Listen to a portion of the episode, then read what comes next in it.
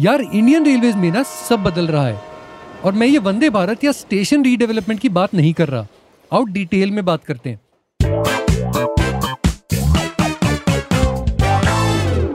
नमस्कार, आदाब, सलाम वड़कम सत मैं आपका दोस्त जैन स्वागत करता हूँ आपका हमारे आज के इस एपिसोड में।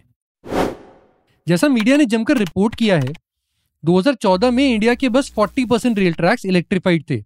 आज वो बढ़ के 85 परसेंट हो चुके हैं। और पता है क्या? जैसे जैसे इलेक्ट्रिफिकेशन हुआ है ना रेलवेज का डीजल कंजम्पशन भी जमकर गिरा है। इतना कि आज साल भर में रेलवेज लगभग वन बिलियन डॉलर्स यानी कि almost eighty five hundred crore से ज़्यादा की बचत कर रही है। तो अब रेलवेज का एम है कि 2024 के एंड तक ही 100 परसेंट ट्रैक इलेक्ट्रिफिकेशन पूरा कर देंगे। और उसके बाद ग्रेजुअली जो अभी 5000 से ज़्यादा डीजल इंजन है इनके पास, उनको फ़ेज़ आउट भी कर देंगे अगले 10 सालों में। पर सोचो जरा एक प्रॉब्लम सॉल्व हो रही है तो दूसरी प्रॉब्लम नई क्रिएट हो रही है। वो क्या है? डीजल कंजम्पशन गिर रहा है तो रेलवेज का इलेक्ट्रिसिटी कंजम्पशन भी तो बढ़ रहा है, और जैसे जैसे इलेक्ट्रिक इंजन के नंबर और बढ़ेंगे, इनका इलेक्ट्रिसिटी बिल तो और ऊपर ही जाते जाएगा। और यही वो जगह है, जहाँ पर रेलवेज में कई बदलाव हो रहे हैं। आओ एक एक करके समझते हैं। सबसे पहले तो इन्होंने बोला कि हमारे पास लगभग 7500 रेलवे स्टेशन हैं। ये सभी स्टेशन काफ़ी इलेक्ट्रिसिटी कंज्यूम करते हैं, जिसपे काफ़ी अच्छा खासा खर्चा हो जाता है। तो इन्होंने बोला कि इन सभी स्टेशन के ऊपर सोलर पैनल लगाते हैं, जिससे चीपर इलेक्ट्रिसिटी बनेगी। और 7500 में से लगभग 24 परसेंट यानी कि ऑलमोस्ट 1800 स्टेशन के ऊपर सोलर पैनल लगा भी दिए गए हैं। और इससे इन्होंने देखा कि एवरेज हर स्टेशन को ऑपरेट करने की 70 परसेंट इलेक्ट्रिसिटी नीड्स तो अब इनकी यहीं से मीट हो जा रही है। यानी बम्पर बचत।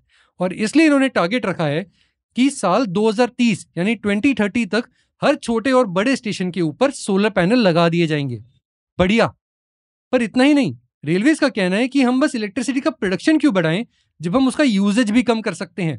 और हाँ इसका मतलब ये नहीं कि रेलवे स्टेशन पे लाइटें जलाना बंद कर देगी। इसका मतलब ये है कि भाई, लाइटें जो चल रही है ना, उनको एलईडी से रिप्लेस करते हैं, जो कि ज़्यादा एनर्जी एफिशिएंट होती हैं। और इस मुहिम के अंदर रेलवेज ने 7500 में से लगभग 1400 स्टेशन पे सभी लाइट्स को एलईडी से ऑलरेडी रिप्लेस कर दिया है। इसके अलावा इन्होंने बोला कि एलईडी तो कोचेस की लाइट्स को भी रिप्लेस कर सकती हैं, और इसलिए इन्होंने सभी नए रेलवे कोचेस में अब एलईडी लाइट्स का ही यूज़ करना शुरू कर दिया है।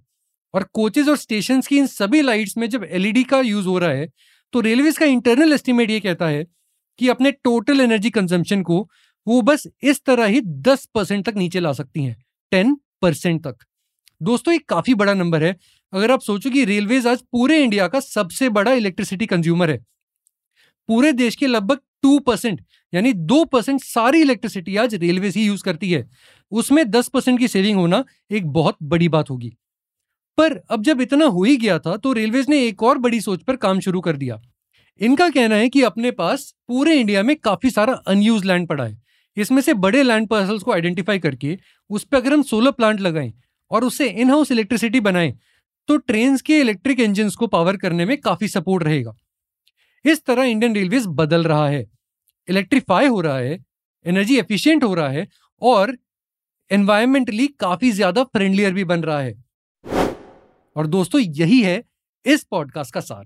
अगर आपको हमारे पॉडकास्ट बियॉन्ड द हेडलाइन का एपिसोड पसंद आया तो फॉलो करें हमें अपने पसंदीदा ऑडियो प्लेटफॉर्म्स पे।